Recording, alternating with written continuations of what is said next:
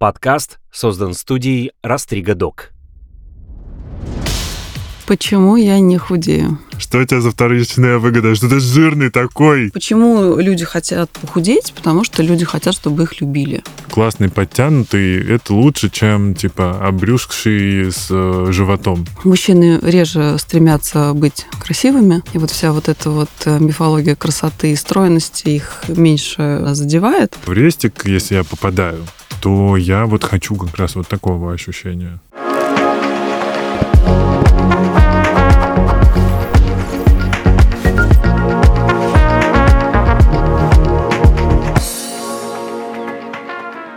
Это подкаст «Накопились токсины», его ведущий душный зожник Игорь Кун. «Ты то пламя, которым я хочу быть объят», поет фараон в своем новом треке, а я каждый день говорю это своему боулу с зеленой гречкой. Тема сегодня — отношения с едой. Но прежде Юра, мы все узнали. Подписывайтесь на еще один наш подкаст, а все ссылки будут в описании. Со мной в студии Анастасия Тамилова, психолог и психотерапевт, кандидат психологических наук. Привет. Привет. И автор книги Скажи ее название. Почему я не худею? Это главный вопрос, который мы сегодня зададим и постараемся ответить в этой студии. Собственно, мы здесь уже говорили про РПП, но сфера твоих интересов намного шире, и, собственно, изучаешь ты намного э, более широкое понятие, чем просто там анорексия и булимия. Расскажи, пожалуйста, что еще вот входит в круг твоих интересов? Я бы, наверное, более фокусно рассказала не угу. столько круг моих интересов, сколько то, с чем я преимущественно работаю. Ну да, давай тогда с чем к тебе приходят? Да, ко мне приходят э, вот именно с этим вопросом, почему я не худею. Угу. И иногда я это называю хроническое похудение, то есть когда человек много лет э, худеет, э, толстеет, там, пробует разные диеты и в этом таком замкнутом круге, круге находится. Круг действительно во многом замкнут, и из него не всегда легко выйти. Угу. Основная причина заключается в том, что замыкает этот круг разные диеты, потому что это очень токсичная практика, такая небезопасная. И она как раз. Э, в результате диет развиваются разные симптомы, которые мы как РПП квалифицируем в дальнейшем. И люди пытаются лечить эти симптомы тем, что изначально эти симптомы сформировало. То есть mm. диета провоцирует срыв, там разные эмоциональные переживания, и человеку кажется, что справиться с этим можно тем, что ты опять себя заставишь сесть на диету, будешь ограничивать в питании. То есть э, там говорили, да, что подобное лечится подобным, но не в этом случае. То есть в данном случае развиваются вот эти вот симптомы переедания, эмоционального там, заедания во многом. Они становятся такими очень тяжелыми из-за практики диет. Угу. И вот пользователю, да, обычному человеку кажется, что вот я должен опять себя взять в руки, а это как раз только усиливает симптоматику, и вот формируется именно этот замкнутый круг, с которым очень сложно справляться. А вообще какие есть тогда типы поведения, вот этого пищевого поведения? Ну, смотри, если мы говорим про там мою типологию, которая да. в книжке представлена, да, тут немножко, наверное, нужно сказать о том, как она возникла. Угу. Я довольно, то есть я моя основная практика терапевтическая, психотерапевтическая началась именно внутри этой темы. То есть э, интерес к этой теме у меня возник, потому что я сама этим страдала. Все вот эти истории про похудеть, сорваться, посидеть на диете, сорваться, э, там, набрать вес опять. В общем, по этому кругу я сама много лет ходила. Вот, потом благодаря тому, что ну, я была уже внутри профессии, я сама стала изучать, собственно, что можно делать еще, какие еще есть варианты. И когда я дальше уже работала с людьми, то, с одной стороны, запрос очень похожий. То есть люди приходят, там, вот почему я не худею, что мне делать, почему я там вот тогда могла сидеть на диете, а теперь не могу. А внутри есть большая разница, потому что кому-то поможет там, не знаю, полгода терапии разобраться с эмоциями и человек перестает заедать, ну и как, какие-то общие знания про то, что диета токсична, вот, и какие-то там практика там того же самого осознанного питания и прочее. А кому-то это не помогает. И для кого-то нужна более глубокая терапия, работа с какими-то травмами, с детством, с разными там, психологическими штуками. И там уже и тип питания тоже другой. Угу. И вот когда мне нужно было рассказать студентам, там, что делать с людьми, которые приходят с такими запросами, то я стала как-то думать, как это все систематизировать. Потому что действительно очень похожие запросы, а внутри работа и суть, она разная. И вот таким образом выделилось три типа. Это в книжке второй, третий, четвертый. И для того, чтобы лучше показать, то я еще и описала первый тип, то есть Нормально. условно здоровое угу. пищевое поведение. Потому что пока ты вот только описываешь эти сложные, то есть не очень понятно, как бы... От, ч- откуда чем, мы меряем? Ну да, с чего это все начинается. Потому что, конечно, рождается человек, э, как правило, со здоровым пищевым поведением. То есть ребенок хочет есть, он ест, наелся, он остановился, вот. Угу. И развиваются они все уже, в общем, в процессе жизни. Вот, таким образом, я выделила четыре этих типа. Ну, первое это здоровое пищевое поведение, то есть поел, остановился, причем без усилий, то есть ты чувствуешь тело свое так хорошо, что ты сыт, и все, больше уже не хочется. То есть это те люди, которые могут оставить маленький кусочек на тарелке, и ты, ну, может, ты доешь? Нет. Дети и монахи.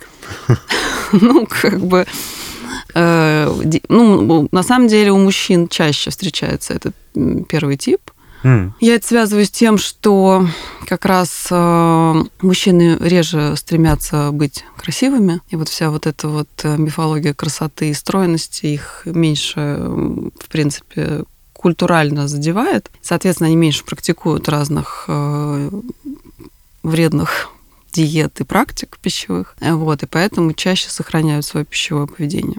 У них там другие приколы тоже, конечно, есть, но, в общем. Вот, второй тип, он про эмоциональное именно, то есть когда тревожусь, э, там, не знаю, как я сдам экзамен и перед экзаменом там, наедаюсь.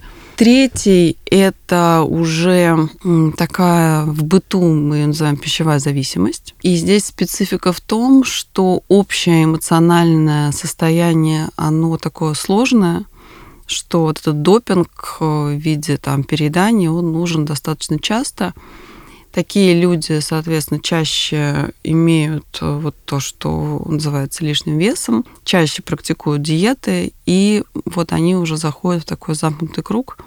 Плюс там определенная психическая структура, которая... А у них это э, только на еду фиксация такая, или может, в принципе, перемещаться, допустим, а, переедание, потом, там, не знаю, увлекся чем-то, не знаю, рисуешь с утра до вечера. Ну, вот, типа, бывает такое, что это плавающее увлечение? Или э, поскольку это формируется, скорее всего, там где-то в раннем возрасте, то получается, что еда, как правило, вот служит таким триггером у этих людей. То есть Я бы говорила, еда мощнее да. всего. Ну, еда действительно достаточно мощная история, потому что она базово действительно может иметь такой, такой психотропный эффект. Она ну может... да, некоторые вещества вообще седативные, да. Да, они ну, могут, может успокаивать, она может там как-то возбуждать. Она... Плюс, когда мы, например, обильно поели, тоже там начинается каскад всяких внутренних реакций.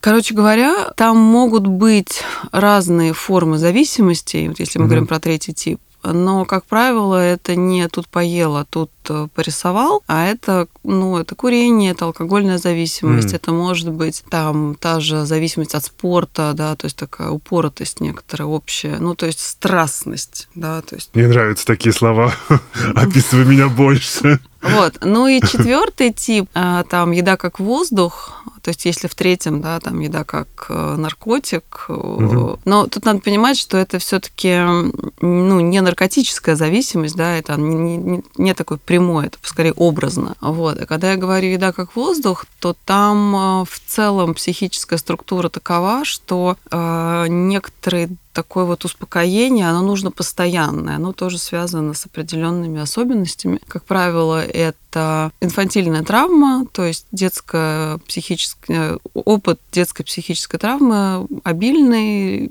чаще такой кумулятивный, то есть их было обычно это длительно, то есть мы различаем просто, есть шоковая травма, да, там, не знаю, авария там, автомобильная авария, например, это шоковая травма, да, пожар, это шоковая травма.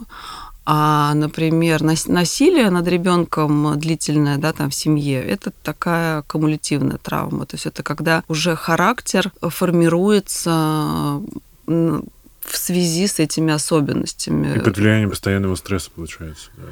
Ну, ну, ну постоянная травматизация. Постоянная травматизация даже, да. Стресс все-таки он тоже влияет на характер, но там все мягче, вот. А травматизация регулярная, она очень сильно влияет на характер формируются специфические защиты. Вот. И если говорить про четвертый тип, это тип, он встречается, конечно, редко, но он есть, и это уже, ну, если внешне говорить, то это прям уже такой действительно очевидный э, лишний вес, который очень сильно на здоровье влияет. То есть второй, третий тип там не всегда есть влияние на здоровье, это обычно там второй тип это там, не знаю, 3, 5, 10 килограмм лишних.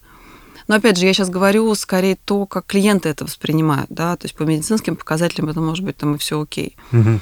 Вот. А, третий тип, это может быть уже там 15, 20, 30, и уже могут быть какие-то, да, там врачи уже вот в третьем типе часто mm рекомендуют. Хотя там могут быть и плюс-минус нормальные анализы у человека. Вот. А четвертый тип, там уже реальные риски для здоровья достаточно могут быть большие. И с четвертым типом, конечно, сложнее всего работать. Он очень редко, очень редко люди приходят с этим, потому что там прям серьезные уже идут. Там очень специфическая психическая структура. Потому что в третьем типе тоже могут быть травмы, но это высокофункционирующие люди. Mm. Четвертый тип там уже часто идет функционирование социальное тоже снижается. А ты смотрела фильм Кит? С э, этим актером, господи, забыл его, Наверное, который нет. Из, из мумии. Ну, не, в общем, ладно, это highly recommended. Там как раз э, э, главный герой с очень, э, ну, он прям огромного был размера, он не мог перемещаться, то есть ходил с э, вот, да, была, да. Да, был такой канал когда-то, он, наверное, сейчас есть, просто сейчас как-то он меня встречает, TLC. Да, там да, была эта передача, там mm-hmm. я вешу 300 килограмм. Вот это четвертый тип. Жутко. Да. И таким То есть это людям... три меня, вот просто для понимания. Потому что я вешу где-то около ста, три таких персонажа. Рубрика «Объективизация». А тут рекламная кампания Calvin Klein э, всю, весь месяц обсуждают. А и в связи с чем? Сначала была рекламная кампания Великобритании с FK Twix, где она обнаженная стоит в джинсовке Calvin Klein. И э, эту рекламную кампанию обвинили в объективизации женщины, значит, пытались отменить. И FK Twix словила хейт в социальных сетях. А буквально там какое-то время назад э, Джереми Аллен Уайт, который нам всем известен по многим фильмам, в том числе сериалу «Медведь», где он играет шеф-повара, и он недавно за эту роль получил Эми, а, по-моему, и Бафта, ну, короче, все возможные премии. Его все, значит, обожают, и эту рекламную кампанию все друг другу репостили. Я посмотрел еще у него, там, под фотографиями писали женщины на, на всех языках мира, там, боже, я рожу тебе еще троих детей, вот это вот все. То есть он там тоже как бы обнаженный почти в нижнем белье, и там что-то бегает по крышам э, Нью-Йорка. А, и как бы понятно, секс продает, но, кстати говоря, если говорить про там мужской взгляд на это все, на самом деле уже тоже давно, мне кажется, у всех мужиков Михалков тоже отлетела отлетел чердак на эту тему, потому что слишком много идеальных тел, и слишком много нам тоже начали говорить, что вот, типа, классный подтянутый, это лучше, чем, типа, обрюзгший с э, животом. Ну, понятно, я еще, там, как сторонник здорового образа жизни говорю про то, что живот вообще это, это очень нездоровая история и влияет на уровень тестостерона в том числе, но, как бы, я, э, ну, типа, утром заходишь, у тебя еще, как бы, менталка в себе, и ты сопротивляешься и спокойно на это все реагируешь, а вечером вечером, когда бесконечно э, идеальные тела мелькают в рекламных кампаниях или на показах, да, э, сколько бы ни говорили про бодипозитив, все равно все приходит к тому, что секс продает. И как бы и тут и сложно говорить про принятие себя, и я не могу для себя объяснить, что же нас э, так триггерит вот в этой всей истории с э, идеальными телами, и почему мы хотим покупать одежду, которую рекламируют голые идеальные люди. Кстати, в Кейт Викс вообще-то танцовщица, и у нее, конечно, там не грамма жира, то есть она такая высушенная, классная, потянутая, и это все правда классно, но я-то понимаю, как человек, который очень много тренируется, а, что, ну, чтобы добиться такого результата,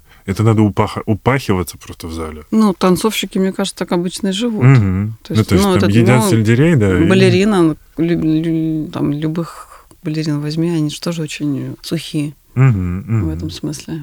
А в чем вопрос? Ну, собственно, откуда у нас э, эта тяга к тому, чтобы быть идеальными, откуда берется эта тяга к совершенным телам? Почему секс продает? Это прекрасный вопрос, но я как э, психолог и психотерапевт, наверное, пойду вглубь сразу. Давай, у нас душный подкаст, у нас можно все. Окей, прекрасно. Копай до динозавров.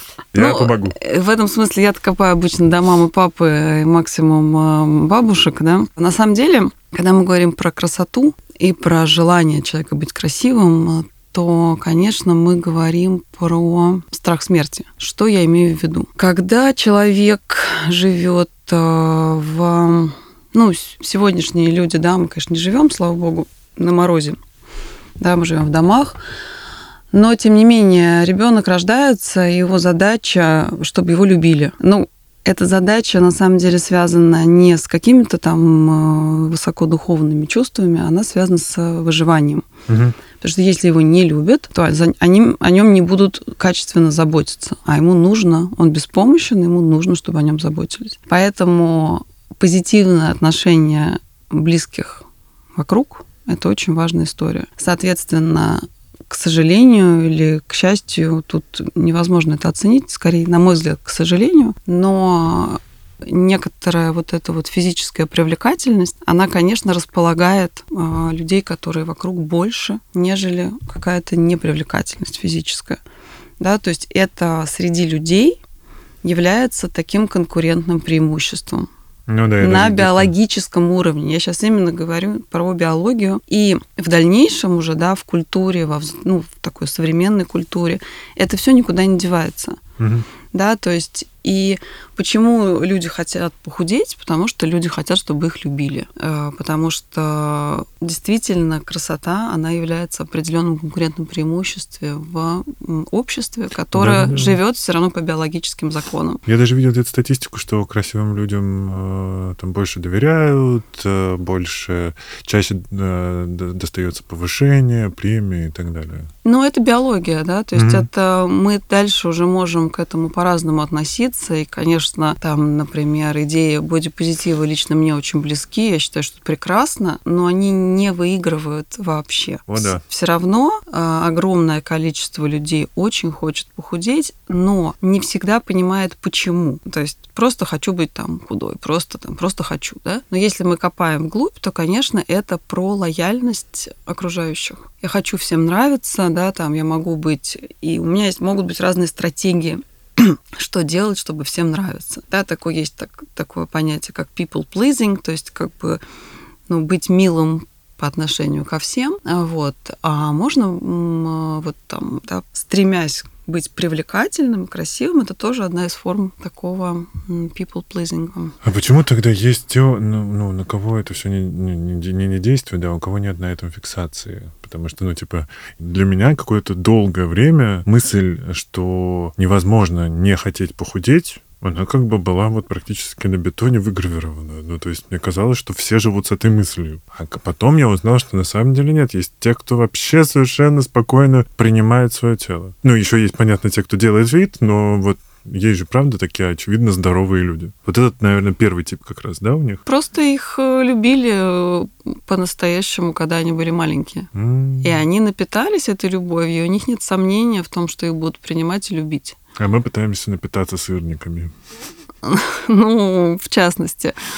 Да, но мы можем действительно искать постоянно там одобрение, и это там стремление быть ведь есть фантазия, на самом деле, о том, что там я вот похудею, стану такая красивая, и все, и сразу чудо произойдет. Ну, то есть такая какая-то мифология, инфантильная фантазия, но она живет и очень умных взрослых людей также в головах. А что ты говоришь людям, которые приходят с этой фантазией? Потому что я это тоже довольно часто слышу, и, как правило, у этих людей, а, нет понимания, что процесс будет тяжелый, и, б, они не знают, то есть они даже никогда не думали, что будет, когда они достигнут этой цели. А ты вот обычно что говоришь этим людям, которые с этой инфантильностью приходят к тебе? На самом деле я обычно сначала там исследую там историю человека, исследую историю, вот эту биографию вот этой похуденческой темы и все mm. остальное. Ну да, потому что в данном случае это без опыта, без понимания опыта, то есть человек сколько лет ходит по этому кругу. Ну, потому что обычно я не оцениваю, то есть я не оцениваю идею, кому нужно похудеть, а кому нет. То есть угу. для меня это, как я говорю, это не мое дело. То есть вы ко мне пришли разобраться с такой-то проблемой, давайте с ней разбираться. Вот. И обычно мы в первую очередь разбираемся с сложностями там, в пищевом поведении, что приводит к перееданию, что триггерит переедание, там, как с ним работать и так далее, и так далее. Вот. А если мы начинаем исследовать, действительно, зачем тебе нужно похудеть, то но ну, я не говорю этого, того, что я сейчас сказала до этого, да, угу. то, что я про это думаю. Но задаю вопросы, а зачем тебе это нужно, что ты получишь, чего ты ожидаешь от этого. А часто приходит, ну, это я уже тоже размышляю, а часто ли приходите к тому, что э, дело в любви, и человек все-таки Э, ну, на самом деле, ну, такой, типа, случается ли у людей инсайт, когда ты им говоришь о том, что это дело не, ну, в недолюбленности в том числе. Ну, то есть понятно, что проблема многослойная, скорее всего, но людей вот это озарение происходит, что, ага, а я ну, типа, могу же, наверное, быть тогда собой и не пытаться заставить всех меня полюбить только когда я худой. Или это много, много, много сессий? Да, это довольно уже такой не, не начальный этап работы. А. Вот. И от моих слов не происходит инсайтов, если я скажу, что вот просто ты хочешь, чтобы тебя любили. От этого инсайтов не происходит. Более того, когда этот инсайт происходит, это не значит, что что-то меняется сразу. Угу. К сожалению, да, нету вот этой магии инсайта, она, конечно, сильно преувеличена. Вот. Но мы исследуем, исследуем, потому что Тут же не только вопрос, там, я хочу, чтобы меня любили, но и вопрос, что ты будешь с этим делать, что ты хочешь с этим делать, да. То есть я всегда... Мое мнение в этом смысле, оно... Вот здесь я с удовольствием про него могу рассказать. Давай. Да? Нет, ну я и это и рассказываю, да. А когда я работаю в терапии, я скорее, ну, как бы исследую, что у клиента есть. Ну, понятно, тебе и... нельзя быть резко и на поворотах. Ну, иногда, если это, конечно, позволяю, но в том смысле, что тут все равно, и мы почти всегда приходим к потребности в любви. То есть mm. я не помню, чтобы туда не приходили, только если не дошли. Просто по этапам работы, да, там, не знаю, занялись чем-то другим. Вот, потому что, конечно, любая работа с, вот, там, с моими темами, она очень быстро переходит от работы про еду к работе про отношения. А отношения — это всегда тоже про любовь, про принятие, и про, про безопасность, если еще глубже смотреть. Вот. Поэтому, конечно, а, всегда туда придем. Я сейчас подумал, э, э, есть ли вероятность или есть, может быть, объяснение, почему человек ищет какого-то значимого, может быть, взрослого или персону, которая должна сказать эти волшебные слова? То есть, например, я по себе замечаю, что если мне не тренер скажет, что я классно выгляжу, то я на все остальное не реагирую. Хотя причина моего РПП вообще-то родственники, которые травили меня все детство и говорили, что я жирный. Ну вот, там, типа, мне было лет пять, вот примерно в этом возрасте начали, угу. и не переставали, пока я не уехал. Ну вот. Сочувствую тебе. Это Спасибо. непростое было, наверное, испытание. Это называется перенос, потому что когда мы рождаемся, тоже есть э, такая базовая история, что ребенок через, э, ну там есть вот там фигура привязанности, например, это есть э, там значимые взрослые, которые, ну вот от которых ребенок зависит, и то, что они ему говорят, это важно. Угу. Да, соответственно, есть группа, потому что может быть семья, там не один взрослый, их может быть несколько, там могут быть сиблинги, там может быть там расширенная семья. Вот ты говоришь, меня травили, то есть там, значит, было угу. энное количество людей, да, и какая-то была система, в которой вот э, это было почему-то важно. Вот, дальше там можно с этим разбираться. Поэтому, если ты говоришь про тренера, ну да, какой-то есть перенос на него, что это авторитетный для тебя человек. И такая структура тоже есть у всех людей. Mm-hmm. Потому что воспринимать знания мы можем, ну, то есть понятно, что и среди сиблингов, мы и среди там друзей, дети берут и знания, и там всякое разное, но базово вот это вот, конечно, перенос от значимого взрослого. А, а как у тебя было? Как было у меня? Ну, у меня семья, которой, э, как я писала в книге, вот это вот желание похудеть и задача похудеть, это такой вот э, признак женщины. Mm-hmm. Вот. И, соответственно, как-то все мы худели, и это было нормально. При том, что вот у меня старшая сестра, и, соответственно, вообще ни разу не были толстыми. Были обычными девочками. Вот. Но как-то, тем не менее, эта идея у меня была такая, ну что говорить, толстая бабушка, очень красивая, прекрасная женщина, которая, она 27-го года рождения, ее подростковый возраст пришел как, пришелся как раз на голодные очень годы, угу. при том, что она, в принципе, для своего поколения была крупная, она была высокая, там такая дородная, такая красивая очень женщина. Вот, и она переживала голод, и поэтому в дальнейшем, когда она пыталась худеть, она как раз вот... Э, ну, то есть она не могла похудеть на диетах никогда, потому что там были триггеры травматические, потому что у нее голод ассоциировался, ассоциировался, понятно, вот с голодом, и там, соответственно, ее срывало. И были такие у нас легенды, что бабушка вот после шести не ела, но вставала в 4 утра. Вот. Ну или вот как это тоже мемы такие, после шести не ем, а после семи ем. Ну то есть, в общем, вот. И там я ее застала, она уже была действительно с таким, ну как я это называю, очевидно лишним весом. И более того, она умерла от этого, потому mm-hmm. что ее, у нее была такая нечетовая абсолютная история, прободная язва, и ее не захотели врачи оперировать то, что у нее был, ну, там она около, большой был очень вес, там за 130. Вот, и она от этой вот как бы очень такой, в общем, небольшой проблемы по факту, к сожалению, умерла от этого. Ну, а так в семье вот у меня, в общем, и она так, ее вес, наверное, был чем-то пугающим. Mm. Вот, и поэтому моя мама всегда очень гордилась тем, как она после каждых беременности возвращалась, там, у нас настроя просто да, в семье, возвращалась в свою там добеременную форму. И вот это там не есть после шести, это как то, то что сейчас называется модным интервальным голоданием. Угу. В нашем детстве просто это главный мамин завет. И у нас там женщины не ели, не ужинали никогда. Ну, то mm-hmm. есть вот мы, мы садились там, например, вечером за стол, и как бы ну, мы с сестрой и мама там практически не ужинали никогда.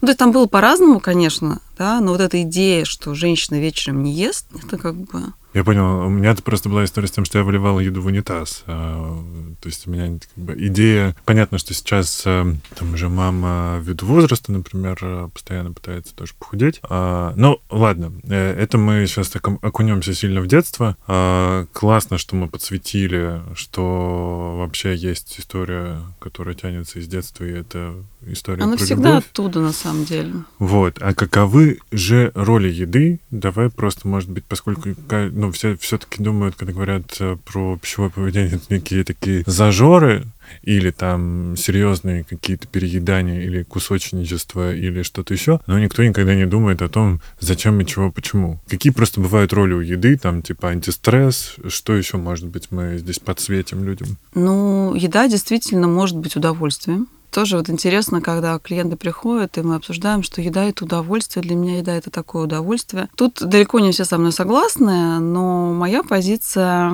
она следующая, что, в принципе, человеку, который живет э, какой-то приятной жизнью, удовольствия как таковые не нужны, потому что ему не нужно ничего компенсировать. Ну, то есть, если я хожу на любимую работу, если у меня хорошие отношения, то у меня не накапливается напряжение, которое мне нужно потом компенсировать каким-то большим количеством удовольствия. Mm. Вот. Но э, поэтому, когда мне говорят, что еда это удовольствие, я сразу ищу, как бы, а где тебе плохо, что тебе нужно так много этого удовольствия. Вот. Но это как бы такая моя позиция, которая, ну, скажем, ее не все разделяют. Но я вот как человек, который вот как раз-таки таким гедонизмом страдает. Uh-huh. ну, как бы так получилось, что я очень много писал про рестораны и ходил по ресторанам. Но вот ты говоришь много, я вот как раз слышу разницу. То есть, типа, когда тебе это нужно, правда, много, то тут как бы правда есть вопросики. То есть, типа, я человек, который может плакать над десертом, потому что там разные вкусы, разные текстуры. Тут тебе солено, тут тебе сладко, тут что-то хрустнуло. У меня последний раз в Питере чуть сердце не остановилось от восторга.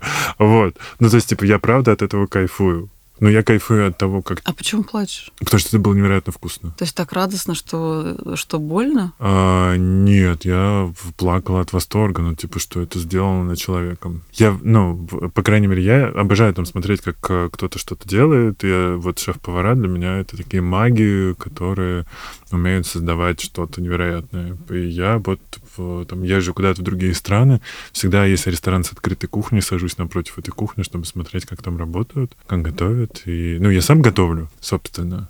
Вот. Но если моя там обычная еда это не 600 тысяч текстур и вкусов, э, это как раз-таки функциональность скорее, то есть чтобы у меня было сбалансированное питание и все было э, и по анализам хорошо, и чтобы я чувствовал себя хорошо, и там тренировки мог осилить, и мозговую деятельность какую-то, то вот типа в рестик, если я попадаю, э, то я вот хочу как раз вот такого ощущения. Вот я какой-то так. Я не буду сейчас тебя анализировать. Да, конечно. Хотя мне любопытно, потому что здесь есть какие-то интересные вещи. Но возвращаясь к функциям еды, mm-hmm. конечно, еда базовая, тоже биологически, она приносит удовольствие. Она нас может расслабить, удовольствие для того, чтобы мы ее ели и не умерли с голоду, как все, что для выживания нам нужно, оно, в принципе, какие-то да, там приятные ощущения доставляет. Но в дальнейшем мы ее можем использовать для разрядки. Да, то есть так, э, если мы говорим про здоровое пищевое поведение, поел, кайфанул в моменте, но когда ты сыт, уже тебе удовольствие не доставляет это, да, то есть там уже вот как бы тело говорит стоп, и даже если оно очень вкусно, ну ты, ну уже, уже дискомфортно, если переедать, да, вот, а если тебе нужно все-таки получить какой-то психический эффект, да, то там будет и переедание для того, чтобы получить какое-то такое состояние уже не физическое, а именно психологическое. Почему часто ну, это конфликтует? Да? То есть мне было так вкусно, что я обожрался. Но это конфликт. То есть это как, да, это невроз. То есть ты с одной, у тебя есть определенное тут расщепление, что одной своей частью ты хочешь побольше, побольше, побольше, но ты отделяешься от тела, и в этом смысле приносишь телу дискомфорт тем, что угу. ты как бы ну, свою биологическую функцию так эксплуатируешь, что она уже надрывается. Ну, и что далеко ходить, в 1 э, января ночью все это регулярно практикуют. Причем там, мне кажется, э, любой праздничный стол — это просто испытание для РППшников разных характеристик, потому что у кого-то нельзя оставлять пустые тарелки. У кого-то там, наверное, типа не могу смотреть на еду, когда она есть, ты все время что-то сидишь и подъедаешь. А, третье как раз то, что ты сейчас говорила, уже чувствую, что а, уже вот прям фул, но продолжаю есть, потому что еда же стоит, перед глазами? А, ну, ну, там очень много разных установок, да, и, в принципе, мы уже приготовились же, столько хороших продуктов. Угу да, там, как люди, например, едят не очень свежее, лишь бы не выкидывать. Да, и, ну, кстати, с 1 января там много таких историй. Да, да, да. Но у меня есть этот пунктик, но вообще он такой многогранный. Я, с одной стороны, стараюсь не выкидывать, потому что пищевые продукты это одна из таких очень больших объемов э, ну, отходов. А во-вторых, я могу четко рассчитать, сколько мне нужно продуктов, и я ничего не выбрасываю, потому что я знаю, сколько всего я съедаю. Круто. А я выкидываю постоянно и много, к сожалению. Потому что невозможно рассчитать. Ну, ну, у нас не получается в семье это рассчитать. Я один, мне проще.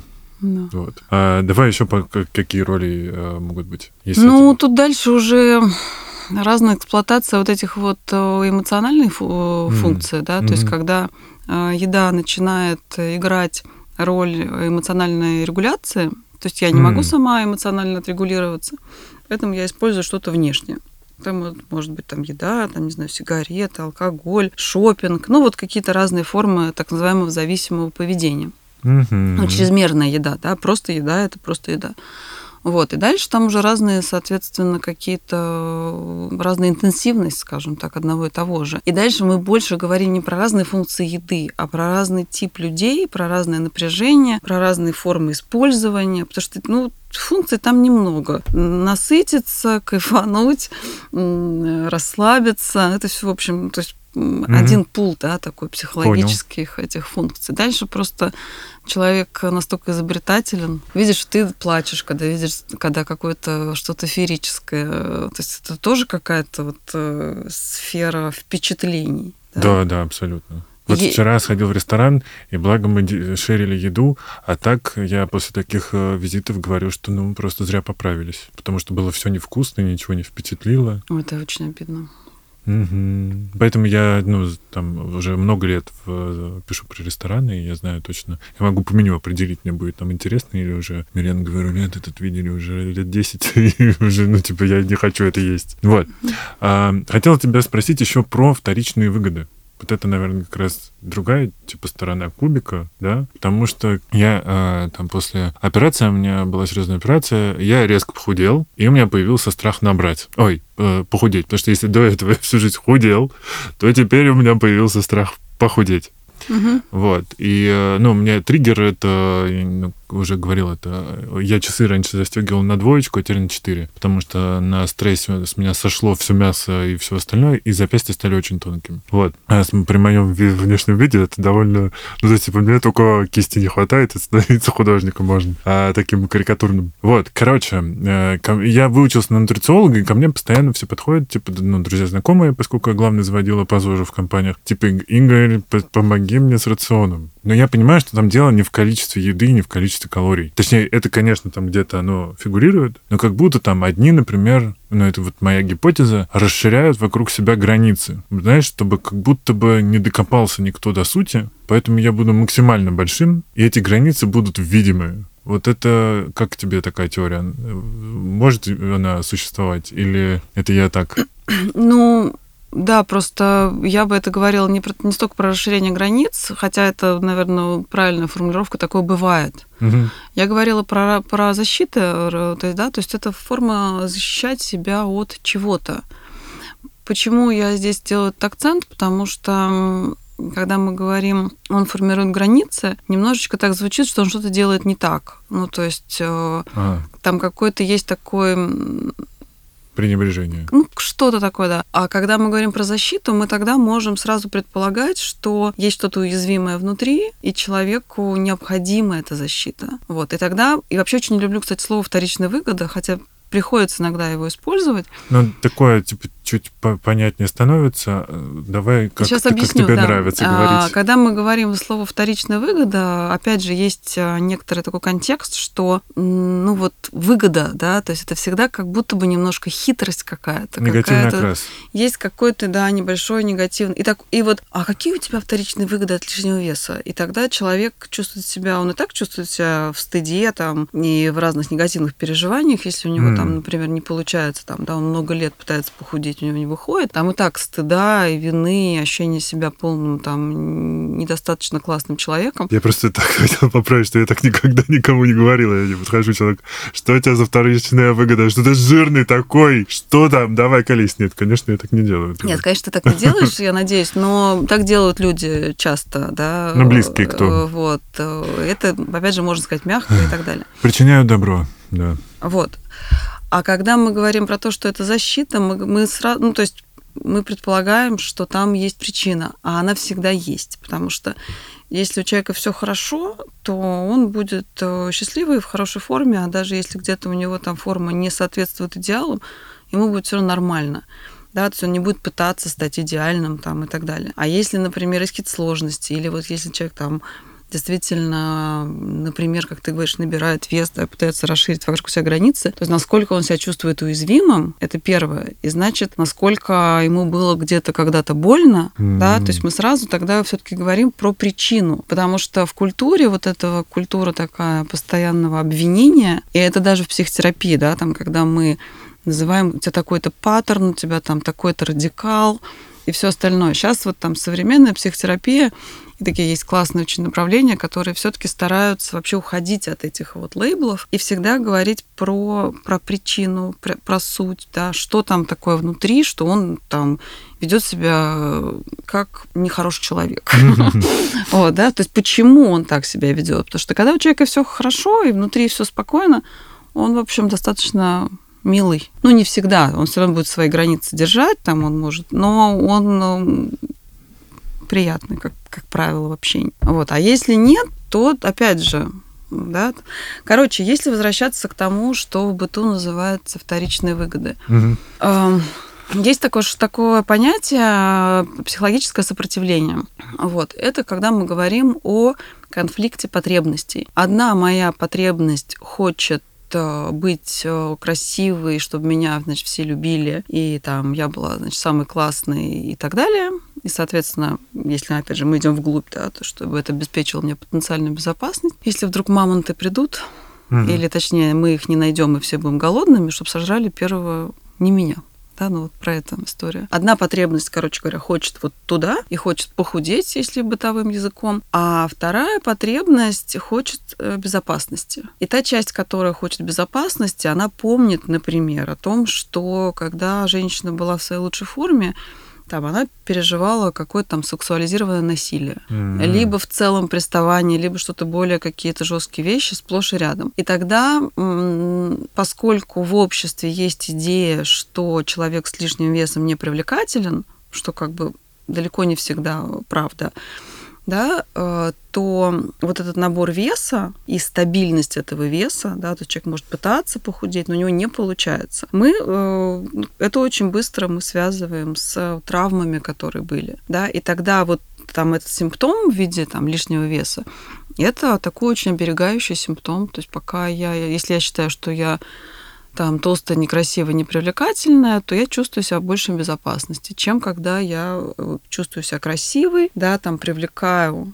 соответственно, какие-то взгляды и внимание. Как вот. будто бы похоже еще на ситуацию, когда девушки говорят, что типа вот такой, ну, я не знаю, приходит, может быть, к тебе с установкой, что вот я сейчас похудею и найду принца. Да, да, да. И, как правило, мы выясняем, что были уже принцы какие-то Mm, hmm Под личиной принцев скрывались волки. Э, да, какие-то совсем неприятные люди. И были какие-то разные там жестокие истории. Все равно, как, как правило, все все равно идет из детства, прости господи за такую банальность, да, либо травмы, либо какое-то просто обращение в детстве такое неприятное. И, кстати, когда мы говорим про объективизацию, mm-hmm. да, тут тоже надо понимать, что она не идет от э, ну там, не знаю, чего-то, с чем мы встречаемся во взрослой жизни. Объективизация идет с раннего возраста, когда там девочки начинают говорить, что ты должна быть такая, раз такая. Если ты будешь вот не такая, там замуж никто не возьмет. И казалось бы, как будто бы вот в той как бы, культуре, где мы с тобой примерно находимся, этого нету, на самом деле этого очень много.